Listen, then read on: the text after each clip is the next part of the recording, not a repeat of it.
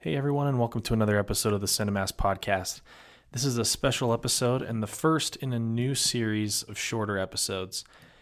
We don't really have a, na- a name for these episodes yet, but these are going to be shorter episodes where we're going to focus on some of the timeless movie debates uh, that that movie fans out there have had.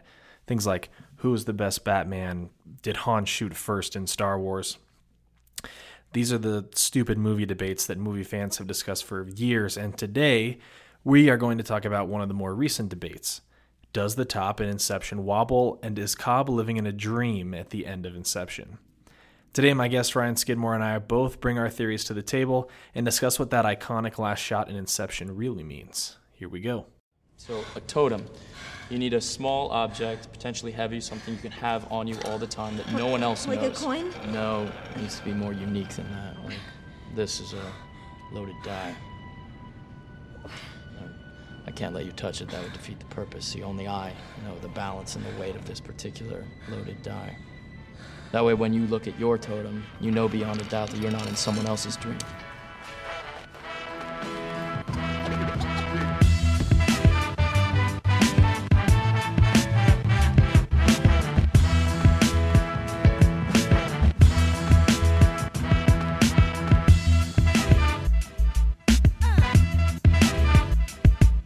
All right, welcome to another episode of the Cinemass Podcast. This is a special short episode. We are having uh, a discussion around what I like to call stupid, stupid movie debates or stupid movie questions. And these questions are the types of questions that you kind of ask with your friends while you're hanging out, right? And my guest today is Ryan Skidmore. Ryan, welcome. Hello. I'm super excited to be here, Brandon. So today we're going to talk about the one of the biggest questions I think of the last I don't know ten years or so. That I think it's one of the most hotly debated questions, and that is the end of Inception. Is it a dream? Is it not a dream? Does the top wobble?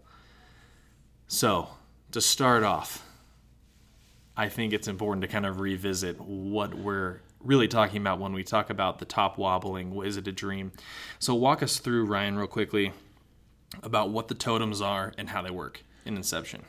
So, the totems let you know whether you're in a dream or not. You have your own special totem. It can't be anything simple, it needs to be uh, direct to you. You need to be able to identify with it. Um, in this case, uh, Cobb uses the spinning top, right? And then Ariadne, she uses the chess piece that she can knock over, which I'm not exactly sure like how that works. I think she like drills a hole and she like drills one side so it's it's weighted, and then um, uh, Joseph Gordon-Levitt's character, I can't remember his He name. uses the weighted dice. Yeah, he has the weighted die. Uh, and then uh, Tom Hardy's character has the chips. He Oh, has, yeah, he has the- poker chips. yep. So everyone kind of has their individual totem, and the purpose is once you come out of the dream, you activate your totem to let you know that you're no longer in the dream. And the, and the idea behind it, like you said, is you're the only one who knows how it works. So that way, if someone is constructing the dream, they can't replicate what your totem can do. So, the top. At the end of the movie, right, we get to the end, the climax. Cobb is able to get home, and he spins the top, and then he sees his kids, and he goes and he goes to see his kids. And right before that movie cuts, it looks like there's just a slight wobble to that top, which has then turned into is it a dream or not? So, what I think is best about this is throughout the movie, um, Cobb always has that dream where he sees his kids mm-hmm. and he always hopes that they'll turn around and look at him. And throughout the whole movie, you don't see the kids' face the whole time because in the dream, he never sees their face and he always wants to call out to them. Mm-hmm. But towards the end scene, or in the end scene, I guess, he yells out to their names, and the kids finally turn around to be able to see their dad. Sure. And that's where I think Nolan said, uh, dictates he's out of the dream because the whole purpose of the first of the movie is he never saw their face in the dream. Mm-hmm. But at the end, when he spins the top and he calls out to his kids, they turn around and run to dad.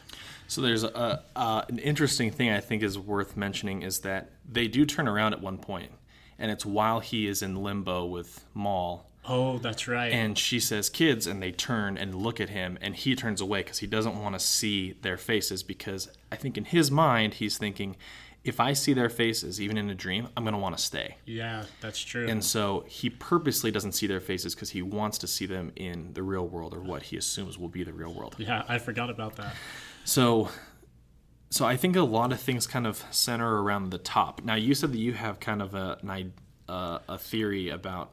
So, so what's your theory? Yeah, so what I think um, with the top being uh, Mal's totem, right? He found out that she locked that away, and that's and he starts using that as his totem. Um, but if you notice throughout the movie, if he's in the dream or isn't a dream, it dictates whether he wears a wedding ring or not. Okay, so you submit to the wedding ring theory, which is that his wedding ring is actually his totem. Yeah, Okay. And with that, I mean, I can't remember towards the end of the movie if he is wearing it or not. I mm-hmm. I should have watched it before. So he, so you, I- know you were watching. You didn't quite get to this part, but at the end of the film, we don't see his hand when he spins the top, but we do see his hand briefly when he. So I rewatched this movie like three weeks ago, Okay. and I kept a kind of a an idea, a list of all the different theories that are out there. The mm-hmm. wedding ring is one of them, and uh, so I was like, okay, does he have the wedding ring at the end? And you don't see him in the final scene with it, but when he goes through customs and he hands his passport, he is wearing the wedding ring. okay, okay, I I didn't see that. So or remember that. Yeah. So, or wait, is he? I can't remember. Shoot, I can't remember if he does or he doesn't. But I remember Someone saying- Google it and put it in the comments. The wedding ring. Uh, but the wedding ring is either he does or he does. I, I think that he does have it in in that part. But are we gonna submit to? I guess it. I I think Nolan keeps it open as well, like to the interpretation of the viewer that's watching Yes. it, because he wants us to keep thinking about this movie, and I think it's his way of keeping the legacy of Inception alive, right? Because you're gonna have those conversations all the time of. What do you think about the top? Like, mm-hmm. is he still in the dream or is he not? And I think that's the, I think that's what makes this movie like one of the best Nolan, if not the best Nolan movies there is, mm-hmm. because of all the questioning behind it, and that you could go watch it four times in a week in the theaters like I did, and mm-hmm. still come out just like amazed and have so many questions. Like, So, so I'll give you my thought. okay, My thought is that everything that we see for the basically the last two thirds of the movie is a dream. Mm-hmm. Everything. Uh, the reason I think that is that throughout the movie we see him use the totem several times. In the first 40 minutes or so. And you know when he's explaining the totem so so a couple things are important about the totem. One is that it's not his that it's Mal's right? Yep. but he seems to use it still. The second thing so I I think that that that the top is his totem. I think that he's adopted I was gonna say, do we know what his totem was before that? we don't Okay, also a very intentional thing I think yeah, uh, So I think he's adopted the totem as a at the top as a totem as a way of remembering Mal. Second, no one is supposed to know how your totem works, but two people know how his totem mm-hmm. works. That's Ariadne and Joseph Gordon-Levitt's character. Can't remember his name, I can't either. Um, so we'll just call him JGL. Just like most of his characters in other movies. So uh, those two, so two characters do know how to use his Mm-hmm. his totem. Here's the other thing that's significant about his totem is that uh, in the dream world, his totem keeps spinning. So it's one that has an it reacts normally outside of the dream world and reacts abnormally inside the dream world. Whereas the dice and the chess piece, they react abnormally outside of the dream world and act normally inside the dream world. that makes sense. So it's very easy to fix. Like if you know that that's his totem and you know what it does, it's very simple for pretty much anyone. I mean, a top either falls down or stays up. Yeah. So if you know that that's his totem, you would think that that's what happens, right? So I think it's easy to pretend, easy to uh, program a dream so that his totem works. but I think that when they go and visit the guy who makes the, I can't, I can't remember everyone's names in these movies, but the guy who makes the sedative. Oh yes. I think that there's a really key line there and a key moment that happens after they test out the uh, sedative. So he, they go down there and there's all those people that are sleeping, right? And they're like, oh yeah, they sleep for for a super long time. And uh, I can't remember who it is that asks. I think it was uh, Ken Watanabe's character. He says, "Well, how? Why? Why do they sleep? And because their dreams are better than reality." Yeah. Or it's the only way they can dream anymore. Yeah, Yeah. yeah. And so I think that when so here's the thing. So up until that point, we've seen Leo spin his uh, Cobb has spun his top, and it's it's it's fallen. It's it's all good, right? After that, after that scene, he goes to spin his top, and it doesn't spin because he gets interrupted by someone. He spins it, and it instantly falls, and he doesn't get a spin on it. And we never see him use the totem again until the very last scene. Hmm. So I think that he is still asleep in. I think that he's still asleep in in the sedative room, Okay. and that as he continues to go deeper and deeper, that I think that he probably programmed the dream that he wants, which is, hey, we do this mission, hey, we go and we we are successful, I get to go home and see my kids, and then everything below that is not you know one step down, two steps down. It's actually two steps down, three steps down, and so every time that we think they're going one more layer into a dream, we're actually going one layer deeper into Cobb's dream than we realize. Yeah. And I think I I think that could be plausible with what's her name Ariadne. Ar- Ariadne. Um, she gets so intimate with him and knows exactly what he's in his dream world is like. And with her being the architect, she could go in and tailor it to what he wants to see type Yeah. thing. And I think up until that point, she had already hadn't she already seen his house? She had already followed him into his dream, right? Uh-huh. Yeah, she followed him into his dream and went to his world, and uh, that's where she started. And then after she started building a dream, a dream world using real things, and that's when he was like, "Don't you, you never use real places because then you get lost in your dreams." Yeah, you start to believe that they're real. Yeah. Which, right? So is it a dream? So there is. So I I think so. I have two theories. One is that it is a dream, and the other is not. The second one is that I think you could also almost argue that one of Cobb's totems is Mal, yeah, and that if she shows up in a dream, then it is a dream. yeah, and if she's not around then you are no longer in, in a dream and so the fact that she is not there with his with his children at the end i think is indicative of the fact that it is not a dream or maybe she just hasn't shown up to ruin his life yet. yeah maybe shows up with a gun Because she, always shows up at the most uh, inopportune times, right? That's so She- true. Like whenever they're trying to do something critical or pivotal, pivotal in Mm-hmm. the movie, sure she shows up and starts stabbing or shooting people. yeah she starts wrecking house um i'm trying to think if there's another so so okay so do you submit to the theory that at the end of the movie it is a dream You know, I I want to believe that it's real because I want Cobb to have that happy ending. Like Sure. every every normal person wants that happy ending in the movie. We want we want the guy to get the girl. We want uh, the per, the person to succeed. And with Cobb's situation, we want from the very beginning. He states, "I everybody thinks I killed her, and I just want to go home and see my kids."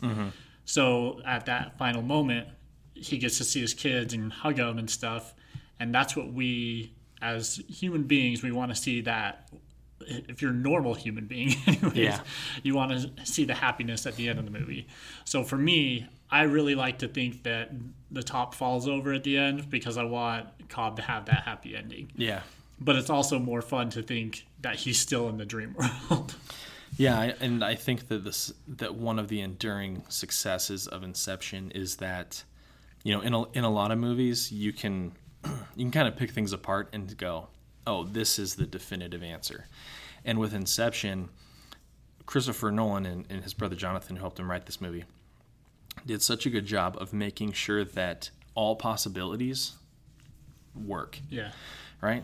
And so that the top wobbling now makes you go back and you look at all the different possibilities, and there is no right answer. Mm. And yet, for a lot of you know, for a lot of movies, I think we would kind of consider that a flaw, where you know you're not necessarily playing by your own rules. But the fact that we're talking about dreams here make it makes the rules a little more kind of loosey goosey, right? You can kind of do more things and so it makes that top scene so you know like you you talked about it makes it something that you know 10 years later we're still talking about Well, I think rules do play could play a factor in this as well because they have their own dream rules as well. Mm-hmm. Like if like when she goes into Cobb's dream and she starts messing with things like in the city and things like that, the people start pushing her and attacking her. yeah the subconscious Yeah. tries to fight back Yeah, and so it seems like Nolan sets those rules inside the dream world that we are trying to uh, follow throughout the entire movie to see if it is a dream or reality where where they are at, at any point in time in the movie. yeah and and I think that's like one of the, the big successes uh, of that film. My I guess that one of the last questions that I had, and we can kind of continue talking, obviously, is like, does it matter, right? I I think that the idea that so I mean, obviously the debate is is it a dream or not, right? But I think for even Cobb, right? So he spins that top and he doesn't even look to see if it's going to fall over or not. And he, you know, his kids turn around. Now, this is another little tricky thing that Yeah. Christopher Nolan did. The kids are in the exact same spot where we see them earlier, kind of in his flashback where he's kind of telling his story. But they're two, they're different actors. Yep. They're slightly older Yep. uh, but not old enough to where you go, oh, they're definitely different people. Those kids look very similar, but they're still, I think, like six months to a year older than the way you see them earlier in, in the film. Which then goes back to Is he dreaming? is he dreaming or not? And Nolan sets up the option for both, right? He could be aging up his kids in a dream, or they could genu- you know genuinely be older. So, but for him, he sees his kids, and it doesn't matter if he's in a dream or not, right? And and we're both dads. Yep. And if I, I if I had basically felt like I was never going to see my children again, I couldn't even really talk to them on the phone because you know grandparents are like, oh, you can't talk to them. And I came up with this scheme to see them, and I ended up in a reality, real or not, where I am able to see my kids. Like, it's good enough for me. Yeah, hands down. Just let me let me be with them. Yeah, this this feels real enough. You know, whether or not it is doesn't matter for me at that point. I'm I'm with them, and that's all that I really care about. The thing that's interesting with that with that scene is how you mentioned the kids are in the exact same spot. Why would they be in that exact same spot like at the end of the movie? Like is that how Cobb has always envisioned them, you know? Because like if he goes and mm-hmm. it's real and he got over to America like how he was supposed to be and he walks in that back in that front door and sees him through the back door, mm-hmm. why would they be in that exact same position that is in their is in his dream state So what if maybe they have a dog that poops in one specific spot in the backyard, and they're digging at it. and it they're always just checking out the poop? Uh, I don't know. Again, it it kind of comes back. To, I mean, I feel like when I come home, like 50-50 shot. Sometimes my daughter's in one specific spot, Yeah, just right in front of the TV. same too So, you know, she'll be like standing up watching, you know, whatever it is. So, I don't know. I, I think, you know, it, it, again, it goes back to, I mean, maybe that scene could be a dream. Maybe it couldn't, but also it could just be symbolic, right? Of yeah him being able to see his family again and not making it some, you know, although I feel like we would get to see the real thing, it wouldn't be just a symbolic scene. yeah and maybe it's cobb saying i i'm done doing this i don't care anymore because mm-hmm.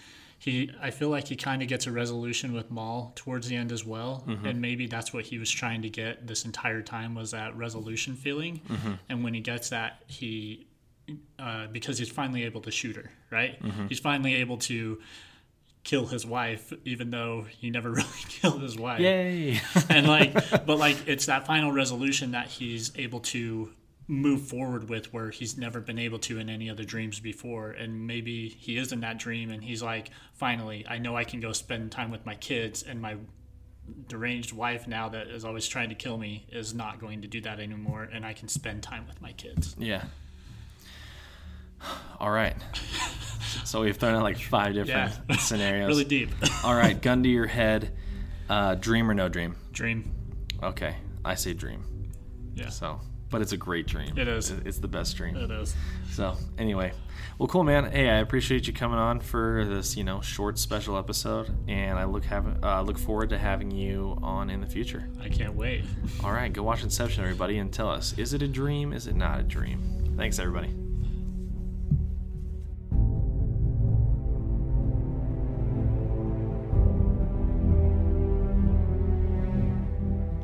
The Cinemass podcast is produced and hosted by me, Brandon Treadway. You can find me on Twitter and Letterboxd at, at BrandonNerd12. Our theme song was by David Limitow. Our outro music is Time by Hans Zimmer from Inception.